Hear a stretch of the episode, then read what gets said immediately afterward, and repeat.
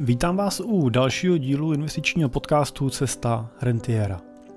A dneska bych rád reagoval na dotaz našeho posluchače Filipa, který se ptá, že odkazuje se na to, že jsme v minulých dílech Money Talk Show mluvili i o životních pojistkách a konkrétně o investičním životním pojištěním jako o nevýhodném produktu pro ukládání peněz nebo pro investování.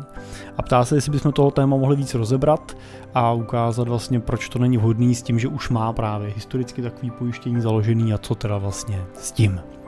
Tak eh, na to se dneska podíváme.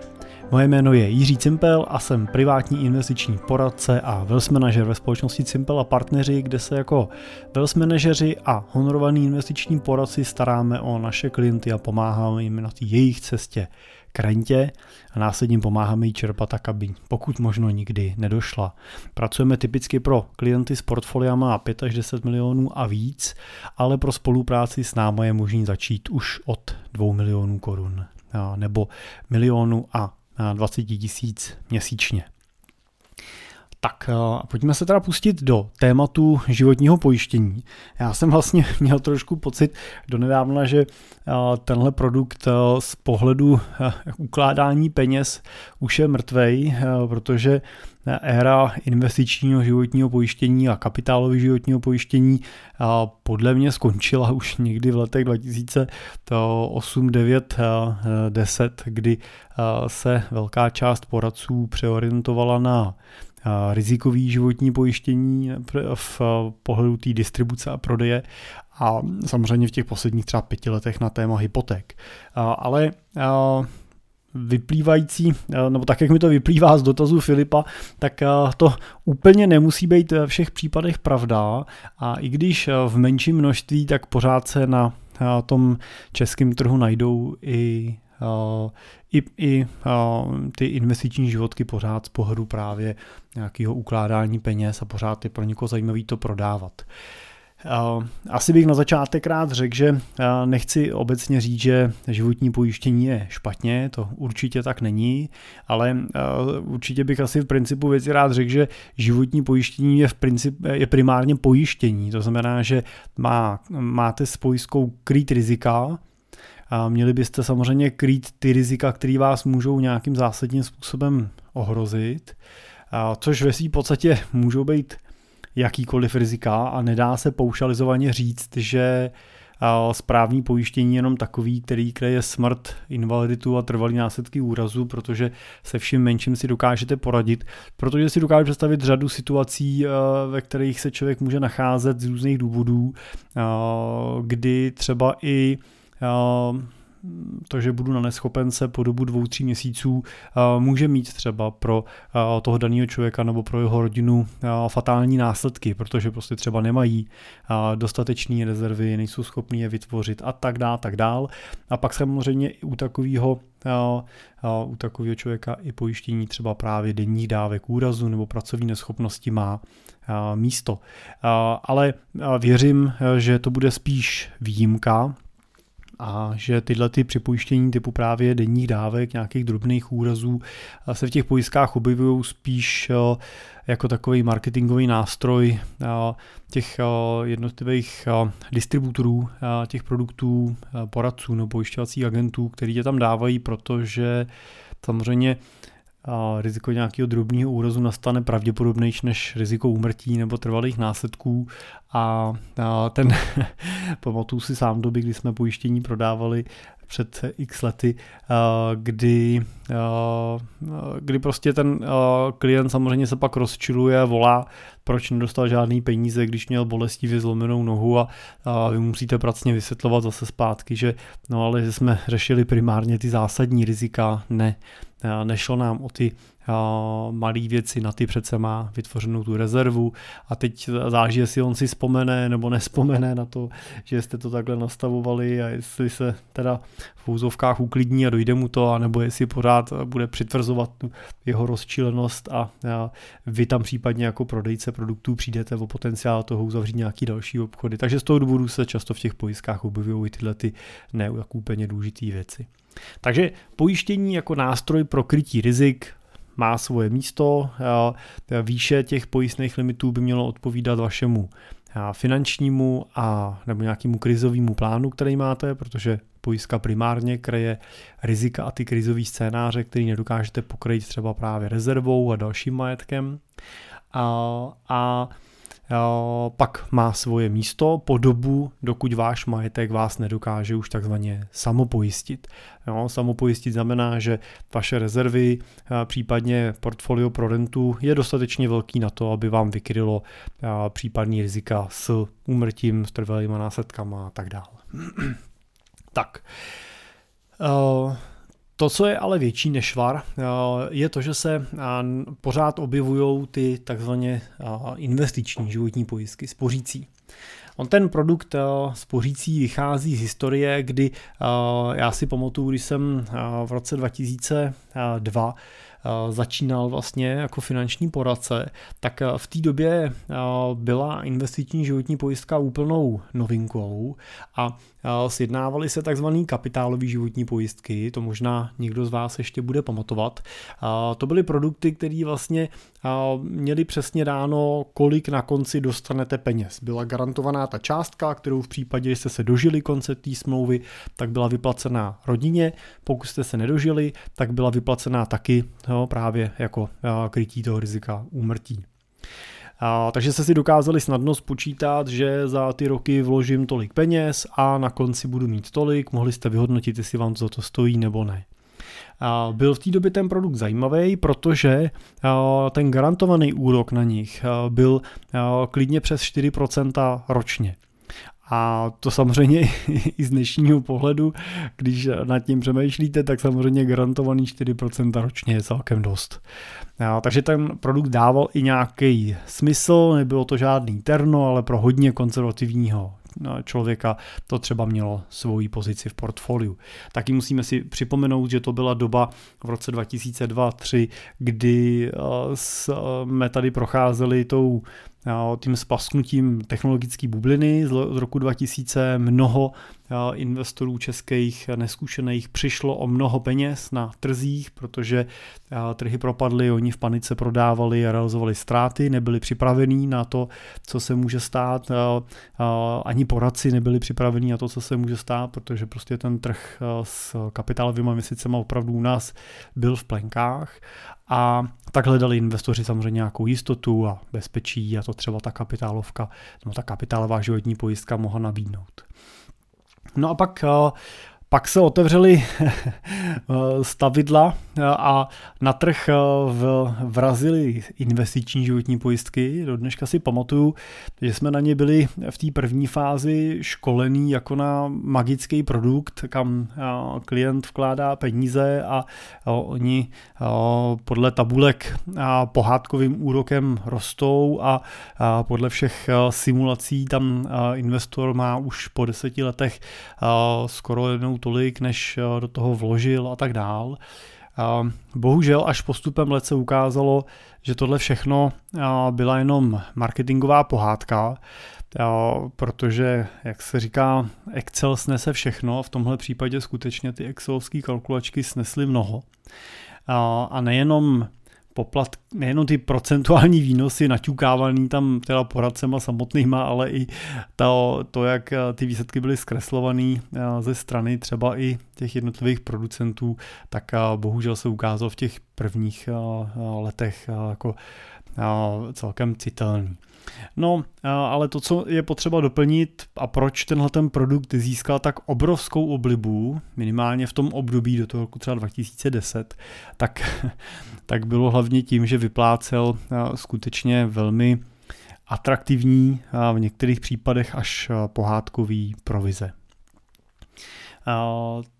Co znamená atraktivní provize? No tak uh, atraktivní provize znamená, že když uh, nějakému klientovi uh, prodáte takovou pojistku za, řekněme, za 2000 korun měsíčně, tak takový produkt, aniž by klient musel zaplatit nějaký viditelný, nebo na první pohled viditelný vstupní poplatek, tak takový produkt vlastně vyplatil dopředu tomu poradci provizi a ta provize byla ve výši, řekněme, roku a půl až dvou let toho pojištění. Takže pokud se jednalo o pojistku za 2000 korun, tak si můžete spočítat, že 24 tisíc jste zaplatili ročně, 48 tisíc jste zaplatili za dva roky a ten poradce dostal tu provizi, řekněme, mezi 30-40 tisíci za takový pojištění v průměru. A teď mě úplně nikdo nechytejte za slovo, jo, nikdo,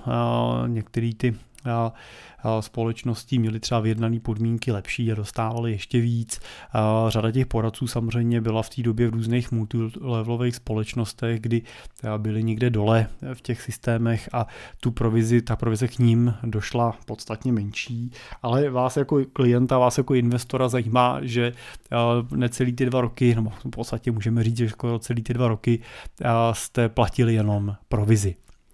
Tak, No a to, když by vám na začátku někdo objektivně vysvětlil, jste si to na kalkulačce spočítali, tak už by se vám asi nemuselo líbit, líbit tak moc, jak to na začátku vypadalo, když to líčili. Protože samozřejmě ten produkt byl marketovaný dobře. Jo. Vypadalo to jako kouzelný produkt na spoření nebo na investice. Bylo úžasné, že jste na něj mohli využívat daňovou úlevu ve výši 12 tisíc, pak 24 tisíc ročně. To, že vám tam mohl přispívat zaměstnavatel, že jste se mohli v té smlouvě eh, i, i připojistit, to je jako zajímavý paradox, že v té pojistce se stalo to pojištění vlastně takovým vedlejším benefitem a ne tím základním parametrem. Tak, No a tohle bylo samozřejmě to, co získalo tak velkou oblibu v životním pojištění.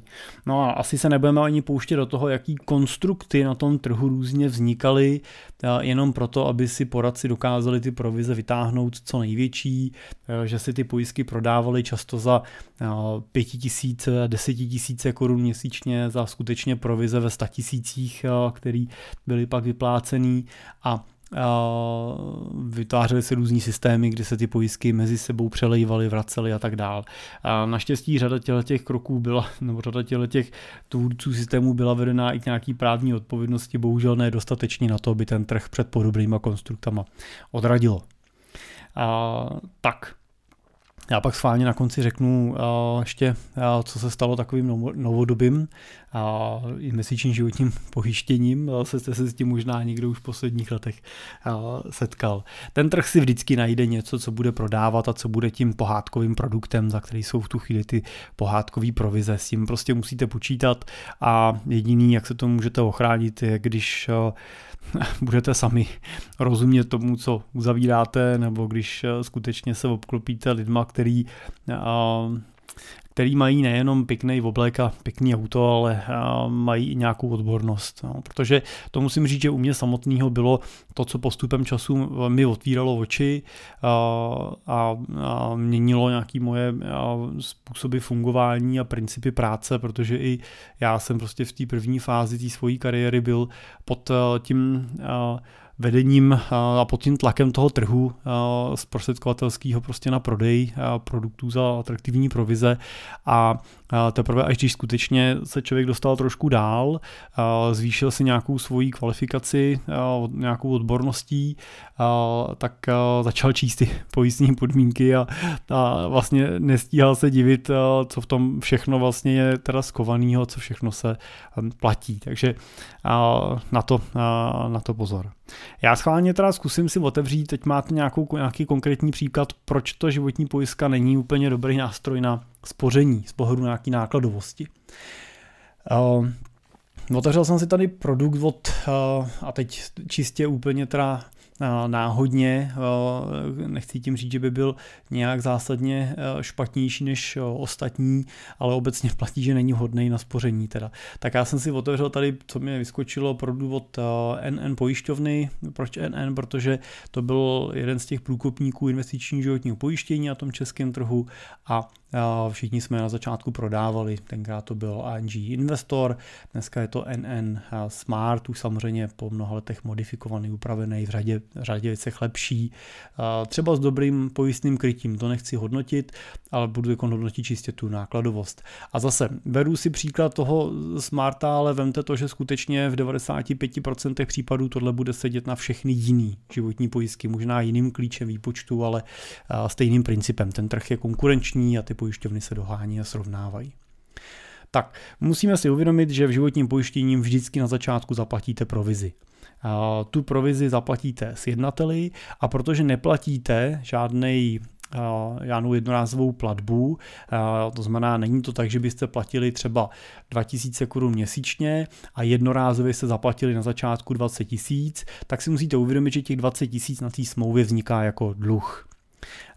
Ten dluh je tomu zprostředkovateli, nebo ta provize je tomu zprostředkovateli postupně vyplácená, buď teda postupně, to je některé ty produkty na to přechází, anebo jednorázově na začátku a ta pojišťovna vlastně mu to vyplatí na dluh, který teda dluží ten, ta, ten poradce té pojišťovně, jo, což teda musíte potom, to, to poznáte, když svoji životní pojistku zrušíte, v prvních, dřív to bývaly dva roky, dneska jsou to na těch pojistkách pět let, tak, tak poznáte, že když tu pojistku v těch prvních pěti letech zrušíte, anebo naznačíte tomu poradci, že byste ji chtěli zrušit, tak máte oheň na střeše, jo? protože ten poradce, pokud teda je to ta zálohově vyplácená pojistka, že tu provizi dostal na začátku celou, tak jak si to já teda pamatuju z té minulosti, tak on musí tu provizi vrátit, nebo nějakou poměrnou část, pokud ji zrušíte po třech, dvou a půl letech, letech, to znamená v půlce toho období pětiletého, tak on vrací polovinu té provize, což věřte, že není pro ty poradce vůbec jako jednoduchá ta záležitost a budou samozřejmě s váma jako bojovat o to, aby k tomu nedošlo. Jo? Budu se vás snažit přesvědčit, abyste to nedělali, přijete o peníze a tak dále, tak dále. Pokud má průběžně vyplácenou provizi, no tak prostě mu nevyplatí už další peníze, takže nemusí nic vracet, ale dostane prostě to sjednání toho produktu o to, o to míň. Tam bude asi trošku míň nervózní a trošku míň protivnej ten poradce, ale pořád to pro ně nebude nic pěkného. Tak, tahle provize, jak je vysoká, to popravdě řečeno, já jsem si tady ty podmínky Smarta otevřel a vlastně si nejsem tím úplně stoprocentně jistý.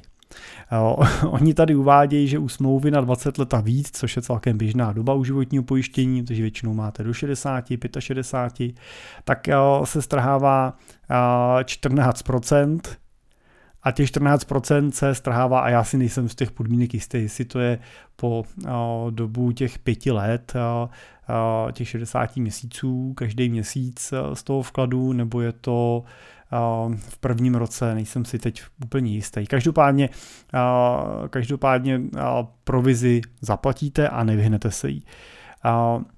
Předpokládejme teda, že to je skutečně v těch prvních letech 14% ročně z toho vkladu, což není zase teda tak moc, protože já si pamatuju ty doby, kdy se opravdu hned v tom prvním měsíci vlastně zaúčtoval na tu smlouvu akumulovaný dluh ve výši třeba 150 nebo 180% toho ročního pojistního, který vy jste vlastně nejdřív na té smlouvě musel splatit a pak teprve jste mohli začít něco spořit. Ten dluh neplatilo, že když jste tu smlouvu ukončili, že by ho po vás chtěli. Jo, to tak nebylo. Ale dokud jste spořili, tak prostě nejdřív jste museli zaplatit ten dluh a pak teprve ten produkt vám mohl něco začít vydělávat. Někdy ten dluh se roztáhl do celé té smlouvy, takže to vypadalo ne, ne úplně nápadně, ale když jste tu smlouvu vypovídali, tak jste zjistili, že vám třeba právě těch 20-30 tisíc se berou na těle těch počátečních poplatkách. Takže pokud si berou a, 14% ročně, tak vám ta smlouva schroupne těch 5x14, takže nějakých 70% z toho ročního pojistního v těch prvních pěti letech. To je váš vstupní poplatek, můžete se ho zkusit rozpočítat do celé doby, ale není to nic úplně příjemného. Tak, já teď vynechám to, že platíte nějaký poplatky, že tam máte samozřejmě v tom sazebníku zbytek té stránky je v podstatě všechno zdarma. Jo? Poplatku za změnu základních údajů no, to je super, že to je zdarma, ale to samozřejmě se předpokládá, když změníte adresu a podobně, že vám nebudou účtovat administrativní poplatek, ale dřív to tak bývalo. Uh, za změnu technických parametrů zdarma a tak dál, tak dál, pak teda za peníze, kdybyste chtěli posílat víc než jeden výpis ročně a kdybyste chtěli uh, dělat víc než jeden převod těch jednotek, to měnit tu strategii v průběhu roku častěji a tak dále, tak zaplatíte 50 korun. Je to taky trošku marketingový, to když čtete, jak si říkáte, jo, to, to není tak rozumný tady a to nebudu potřebovat, tak to neplatím a tak dále. No ale na druhé stránce eh, toho sazebníku se dostáváte k eh, poplatkům spojenýma, spojených s fondama. A pozor, ty jsou pro vás ještě zásadnější eh, než třeba ty počáteční náklady, protože ty platíte celou dobu. A tam už se dočtete takovým zajímavým, trošku bych řekl kulišáckým způsobem, takovou zajímavou věc. Když eh, budu brát, že máte to portfolio dlouhodobý, tak budu předpokládat, že investujete dynamicky. To znamená, že investujete do akcí. NN tady má dva fondy, středoevropské akcie, což býval jejich fond českých akcí, takový zajímavý fond, a fond světových akcí. Tak a vidíte tam v té tabulce dva sloupce, v jednom vidíte celkovou nákladovost a v jednom vidíte poplatek za zprostředkování fondu. A to je taková zajímavost, protože zjistíte, že fond za to, že se o ty investici stará, si vezme třeba ty světové akcie si vezmou 0,86% ročně, což, což je málo. Když to srovnáte s klasickou distribucí běžného akciového fondu v České republice, tak ty většinou nákladovostí jsou na úrovni někde mezi dvouma, dvouma a půl procentama. A tady najednou je fond, který má 0,86 a to je atraktivní pro aktivně řízený podílový fond. Je to proto, že nevyplácí provizi, protože to je fond ING, je v rámci skupiny, takže prostě je to čistě poplatek za obospodařování. Když to ten klasický fond na trhu, který koupíte v bance, tak ještě musí vyplatit provizi zprostředkovateli v nějaký násled, nějakých následných fíčk, provizích a tak dále. Takže 0,86 nevypadá špatně. No ale to, co je z mýho pohledu komický, je, že k tomuhle ještě zaplatíte poplatek pojišťovně za zprostředkování fondu a ten platíte 1,4% ročně. 1,4% ročně. Ono to vypadá jako málo, ale vente ten poměr. Fond si za práci svých portfolio manažerů, eh, za veškerý náklady z compliance a tak dál, vezme 0,86 a pojišťovna si vezme vlastně 1,4, je to skoro násobek toho, co si bere ten fond. No a rázem teda jste na nákladovosti ne 0,86 toho fondu, ale jste na nákladovosti 2,26%. No a dostáváme se k tomu, co stojí ty fondy, klasicky ta distribuce na na tom českém trhu. Takže nemáte žádný extra levný krásný fond no, a, a platíte tam prostě obrovskou, teda obrovský poplatek pojišťovně. Já teda doplním, že ta pojišťovna v kontaktu s váma vám za to nic nedá. Jo? Oni se s váma nebudou bavit, ten poradce z tohohle toho dostává takový nic, že ho to nemůže v žádném případě nijak jako živit ani, ani zajímat. A, takže to opravdu platíte prostě do zisku pojišťovny. Já to jenom srovnám s tím, že my třeba jako honorovaný poradci si vezmeme 1 až 1,5% ročně podle velikosti toho mandátu, který máme. A za to ale odmakáme spoustu práce pro toho investora. Sestavujeme portfolia z bezprovizních produktů, takže do portfolia vám nezařadíme fond s 0,86% nákladovostí, ani s dvouma procentama nákladovostí, ale s dvouma desetinama procentama to jsou ty ETF a tak dále. Připravujeme reporty, řešíme rebalanci, řešíme veškeré mimořádné vklady, aktualizujeme společně plán, děláme výroční schůzky, řešíme daňové reporty a tak dále, tak dále. Nic z toho ta pojišťovna s váma řešit nebude. Ale vezme si vlastně za to z mýho pohledu dost přestřelených 1,5%. No a, takže, takže zaplatíte tohle každý rok e, z veškerý investice, kterou tam máte, budete prostě platit těch 2,26. Pokud budete mít ten fond českých středoevropských akcí, tak budete platit víc, budete platit 2,56 dohromady. Tak, no ale to není všechno.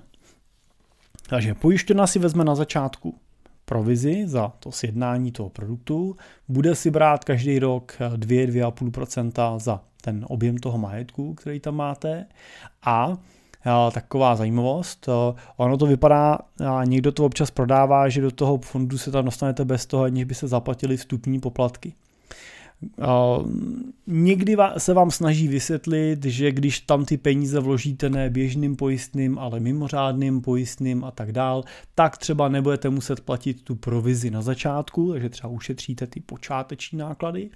Vy teda už víte, že budete platit tyhle ty poplatky spojené s tou zprávou těch fondů, když jsou vysoký, ale ta pojišťovna sice nemá jako vstupní poplatek do fondu, ten fond si za to nebere vstupní poplatek, ale mají tady v bodu 10 to, že platíte rozdíl mezi nákupní a prodejní cenou toho fondu, takzvaný bit lomeno offer spread. No a ten neříká nic jiného, než to, že ten fond z toho běžného pojistního nakupujete s 3% diskontem. To znamená, že zaplatíte 3% z každý vložený částky, kterou do toho fondu pošlete. No, no a 3% není málo. No, 3% už není, jako je to vstupní poplatek, který zaplatíte ve většině třeba těch fondů akciových, když tam budete posílat něco pravidelně, ale v té kombinaci s tím vším dohromady se z toho produktu stává opravdu taková a, trošku černá díra a, na peníze. Takže Nechci teď počítat tu celkovou nákladovost, protože by to bylo složitý. Ta průběžná je v té výši těch 2,5%, plus musíte připočítat nákladovost eh, na strany té počáteční provize a musíte počítat, a většina těch pojistek to tak má, že tam je nějaký ten rozdíl mezi nákupní a prodejní cenou. Musím teda říct, že 3% není extrémně moc, viděl jsem i třeba 5% a viděl jsem i mnohem víc, teda ještě procent na tom, na tom rozdílu, takže 3% nejsou jako nehorázný poplatek, je cel, celkem běžný poplatek, ale z pohledu vaší dlouhodobé investice je zbytečného platit, nebo minimálně z pohledu mýho jako honorovaného poradce je zbytečného platit, no, když sám vidím i třeba u našich klientů, že žádný takový poplatek neplatí.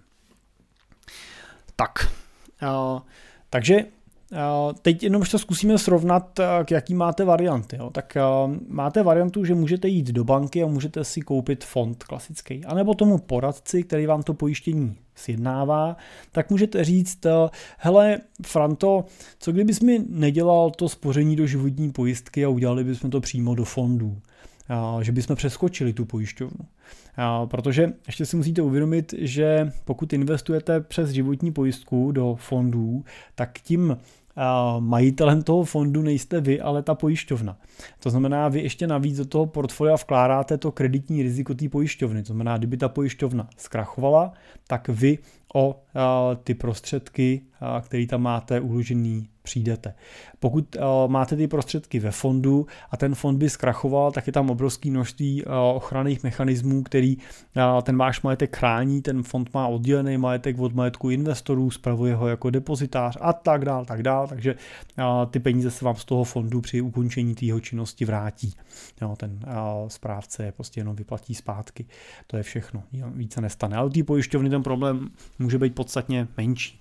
Zase neříkám, že to je problém NNK, ale tady řada malých pojišťoven, nebo byla tady historicky řada malých pojišťoven, kdybych z tohoto rizika měl obavu a i ty pády jsme v minulosti viděli. A ještě teda doplním zase na druhou stranu, že teda máte daňovou výhodu u toho životního pojištění, můžete si odečítat těch 24 tisíc ročně z toho, co naposíláte, může vám tam přivkládat zaměstnavatel, takže řekněme, že z 24 tisíc, kdy si snížíte daňový základ, stát vám vrátí 15%, takže někde kolem 3,5 tisíce, 3600, jestli počítám dobře, dostanete vráceno vlastně na přeplatku na dani. Ale na konci veškerý ten zisk musíte zdanit při tom výběru nebo v průběhu, teď se nejsem jistý, jaký mají daňový řád životní pojistky, ale ten zisk každopádně zdaníte. 15%, což zase teda může být výhoda fondů, protože ve fondech teda sice nemáte daňový odpočet na ten vklad, ale máte po třech letech osvobozený od daně ze zisku celou tu investici. A jenom pro zajímavost si spočítejte, že když do toho portfolia vložíte milion korun, budete ho tam mít 10-20 let, tak vám to portfolio násobek, pokud je rozumně nastavený, určitě vydělá. No tak si spočítejte z toho milionu, co vyděláte navíc, že když máte zaplatit 15% na daní, tak je to 150 tisíc a to už je dost znatelný, protože ta daňová úleva, kterou vám stát vrátí u té životní pojistky, když jsem říkal, že to je 3600, tak uh, za 10 let je to 36 tisíc a za 20 let je to uh, 70, 80, uh, 72 tisíc. Ale to se nedá pořád srovnávat s úsporou na těch kapitálových investicích do cených papírů přímo, kde třeba při zisku milion ušetříte 150 tisíc a ten zisk milion tam v dnešních výnosech můžete mít rychlejší, než byste čekali.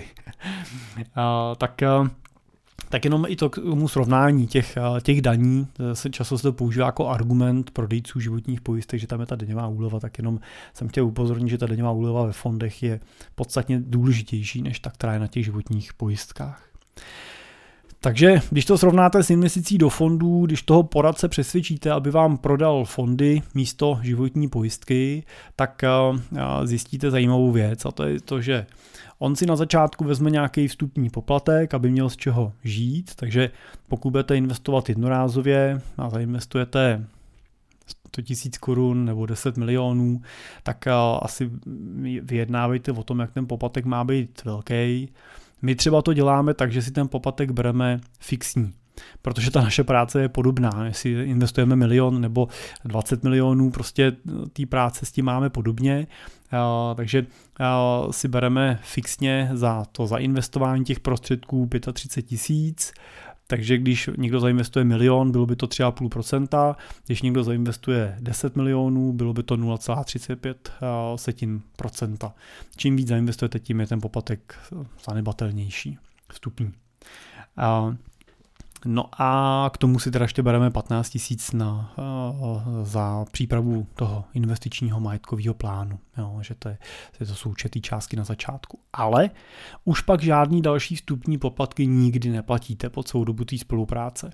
Je to teda díky tomu, že my jako honorovaný investiční poradci uh, využíváme potom ty bezprovizní produkty, používáme ty pasivní fondy a podobné nástroje, které žádný provize nevyplácejí, jsou tím pádem levnější a výnosnější a a, a nám ten klient teda platí potom v podobě nějakého průběžného poplatku a platí nám do 5 milionů 1,5% ročně z toho objemu té investice a od 5 milionů pak používáme kombinaci toho servisního a výkonnostního poplatku, že nám platí ročně při 5 milionech a víc 0,9 a 10% z čistého zisku a když to je přes 15 milionů, tak je to už jenom 0,6 a 10% z toho čistého zisku. Ten performance fee, ten poplatek z toho zisku je takový sympatický, protože ho opravdu platíte jenom ve chvíli, kdy jste v, novým, v nových penězích, kdy jste skutečně v čistém zisku nad nějaký nad nějaký poslední maximum, ze kterého se ten poplatek platil, takže je to takový win-win řešení, kdy my se radujeme, když vy se radujete a my jsme rozmrzelí, když vy jste rozmrzelí. Tuhle možnost samozřejmě ty provizní poradci nemají, to znamená, že oni to dělají tak, že si vezmou ten vstupní poplatek na začátku, takže si ty investice vašich třeba 10 milionů korun vezmou a teď záleží, jak, na čem se domluvíte. Když si vezmou 3%, tak to bude 300 tisíc, to je hodně. Když to budou 2%, bude to 200 tisíc, když to bude procent, to bude to 100 tisíc, pořád to není málo, ale prostě z něčeho musí žít, protože jim pak už nic moc nechodí. Jo, oni ty fondy vyplácejí nějakou následnou provizi, ale ta je skutečně v malých desetinách procent a úplně na nějaký velký živobytí toho poradce to není, takže pokud zrovna teda neinvestujete 10, 20, 30 milionů, tak ho to moc nevytrhne. Takže ta jeho primární odměna přichází z těch vstupních poplatků, i proto je ten poradce většinou účtuje i s dalšíma vkladama. Takže když pak přivkládáte peníze, dokupujete, tak zase platíte další vstupní poplatek. To je jeho hlavní odměna. A platíte potom nějakou nákladovost v těch fondech, která teda je, jak jsem říkal, u těch akciových fondů 2-2,5% ročně, toho se u těch aktivních fondů nezbavíte úplně. Můžete, některý už se dostávají dneska pod 2%, že máme tady i akciové fondy, které to umí dělat za 1,8, 7, takže tam bych určitě snažil vybírat ty, který s tou nákladovostí k tomu přistupují rozumně. No a, a to je asi to hlavní srovnání. No. U fondů platíte ten průběžný poplatek a nějakou uh, odměnu na začátku a to je všechno. Po třech letech neplatíte daň ze zisku, peníze jsou vaše, můžete je kdykoliv vybrat, což teda u těch investic životních pojistek nejde, musíte je tam držet až do těch 60 let, abyste nepřišli o tu daňovou úlevu, když to v těch fondech opravdu po třech letech je to i bez daně ze zisku, takže je to čistý, můžete to jednoduše rebalancovat, je to transparentní, takže tam si myslím, že tam tudy vede cesta. Pozor, u těch, i u těch fondů se používají různé finty. Týká se to hlavně toho, když ta vaše investice jednorázová není příliš velká, platíte jenom něco pravidelně, tak pak vídám často to, že ten poradce udělá takzvaný předplacený poplatek a když to přežene, tak vám ho udělá klidně na 20-30 let, což je teda úplný nesmysl. Ale pak se vám rázem stane to, že když budete investovat investovat pro představu třeba 2000 měsíčně, a to je 24 tisíc ročně a předplatí vám ten poplatek na 20 let, tak je to 480 tisíc. On vám řekne, že tím, že ho předplatíte, tak budete mít ten poplatek levnější a místo 5% vám ho dá 3,5%. No ale vy z těch 3, 4 milionů 480 tisíc při 3,5% poplatku zaplatíte 16 800 na tom vstupním poplatku. Což si můžete sami spočítat, že budete prvních 8 až 9 měsíců platit jenom vlastně ten vstupní poplatek, než vůbec začnete investovat. Je to teda pořád lepší než ta životní pojistka, ale a nemyslím si, že to je úplně správně. Už jenom v principu toho, že ten váš produkt se vy nedožije takový doby. Jo? 20 let ho mít nebudete. Já to vidím dneska, když děláme portfolia, tak v, průměru vždycky po těch třech letech, když dobíjají ty daňové testy, tak v tom portfoliu nějaký změny se realizují, někdy přijde nová platforma, někdy nový fondy, někdy prostě některý jsou potřeba upravit, někdy se mění situace na trhu a tak dále. Vždycky na něco reagujeme. A, a to pak samozřejmě znamená, že vám zase někdo naučtuje další vstupní poplatek. Jo? Je to furt jenom platíte vstupní, vstupní, vstupní, vstupní vstupní, vstupní poplatky a než si dostanete k nějakému spoření, tak vám bude 60. Takže pozor na to, u těch fondů bývají tím problémem právě ty předplacené vstupní poplatky.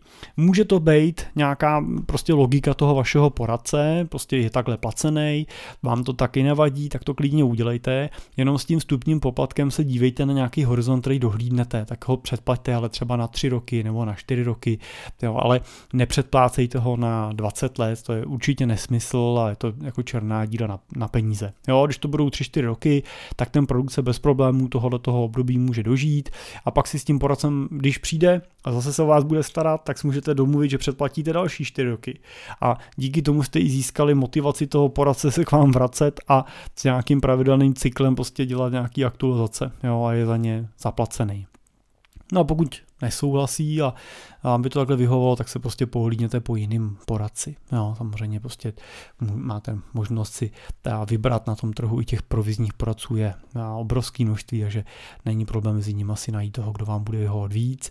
A nebo můžete samozřejmě uvažovat i o té variantě bez provizního poradenství honorovaného, jenom je potřeba pro tuto tu kategorii splnit nějaký objem investic. U nás jsou to třeba aspoň ty 2 miliony korun nebo milion s nějakou pravidelnou investicí 20 tisíc měsíčně a pak jsme schopni pracovat bez problémů s vámi v úplně bezprovizním modelu, plně transparentním na těch eh, nejlevnějších a nejvýhodnějších nástrojích, který na tom trhu v tom srovnání těch fondů třeba spolu nákladovosti a výkonnosti jsou. Tak, no, takhle bychom mohli pokračovat ještě další dvě hodiny řadou dalších produktů, který na tom českém trhu vytváří různý zajímavý konstrukty z pohledu nákladovosti a výhodnosti vůči zprostředkovateli a ne vůči investorovi, ale to už bychom asi přesáhli ten dnešní rámec, ale určitě se k tomu zase rád v nějakým z dalších dílů vrátím, pokud byste měli třeba nějaký podobný téma, který vás zajímá, produkt, který používáte, tak klidně napište a můžeme se na něj podívat a trošičku ho otevřít a rozebrat. Tak a na závěr znova ještě jednou řeknu, já vůbec teď nehaním životní pojištění jako produkt sloužící k krytí rizik. A to je, takhle ho bude většina těch dobrých poradců u vás používat. No, většina poradců vám dneska nebude prodávat životní pojistku na spoření, ale na zajištění a to je v pořádku a vy přemýšlíte jenom o tom, jaký zajištění skutečně potřebujete, jo, jaký ten náklad máte platit za to krytí, ale už se nenechte balomutit tím, že tam je nějaký spoření v tom, protože tam opravdu není smysluplný a radši tam nespořte vůbec nic, jo, dělejte si rizikovou pojistku a ne žádnou spořící. A u těch fondů, tam zase jenom dejte si pozor na ty předplacený vstupní poplatky, pokud předplácet, tak jenom na ten horizont, který dohlídnete. V ideální řešení pro vás je nepředplácet, ale platit ten vstupní poplatek každý měsíc. I když bude o procento vyšší než ten předplacený, tak se vám to vyplatí. Takže pokud ten poradce bude ochotný přistoupit na to průběžný placení těch poplatků, pro ně to je taky dobrý, on si tím zajišťuje nějaký průběžný příjem, který mu chodí, tak je to optimální varianta podle mě pro vás oba. Ale i ta varianta předplatit si na tři roky a jednou za tři roky, ať ten poradce přijde a zkoukne to s váma a předplatí si další tři roky, taky tuhle variantu, to bych viděl taky jako velmi dobrou.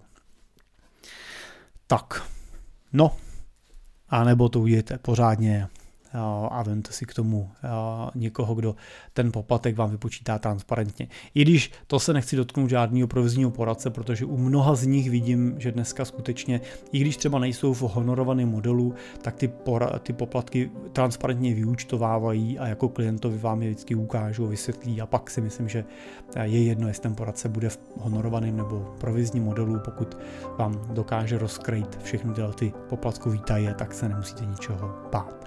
Každopádně pokud byste chtěli naše služby, jsme tady pro vás a rádi vám pomůžeme. Jediný, co potřebujeme naplnit ty limity. Pokud vás to zajímá, napište mi na jiřizavináčsimple.cz a nebo na našem webu www.simple.cz v pravém horním rohu zaklikněte Chci být klientem a my se vám ozveme obratem. Tak, díky, že jste poslouchali. Doufám, že to bylo pro vás dneska užitečný, že uh, jste se dozvěděli něco, co vám se pomůže do budoucna a já se budu moc těšit tu dalšího dílu brzo zase naslyšenou.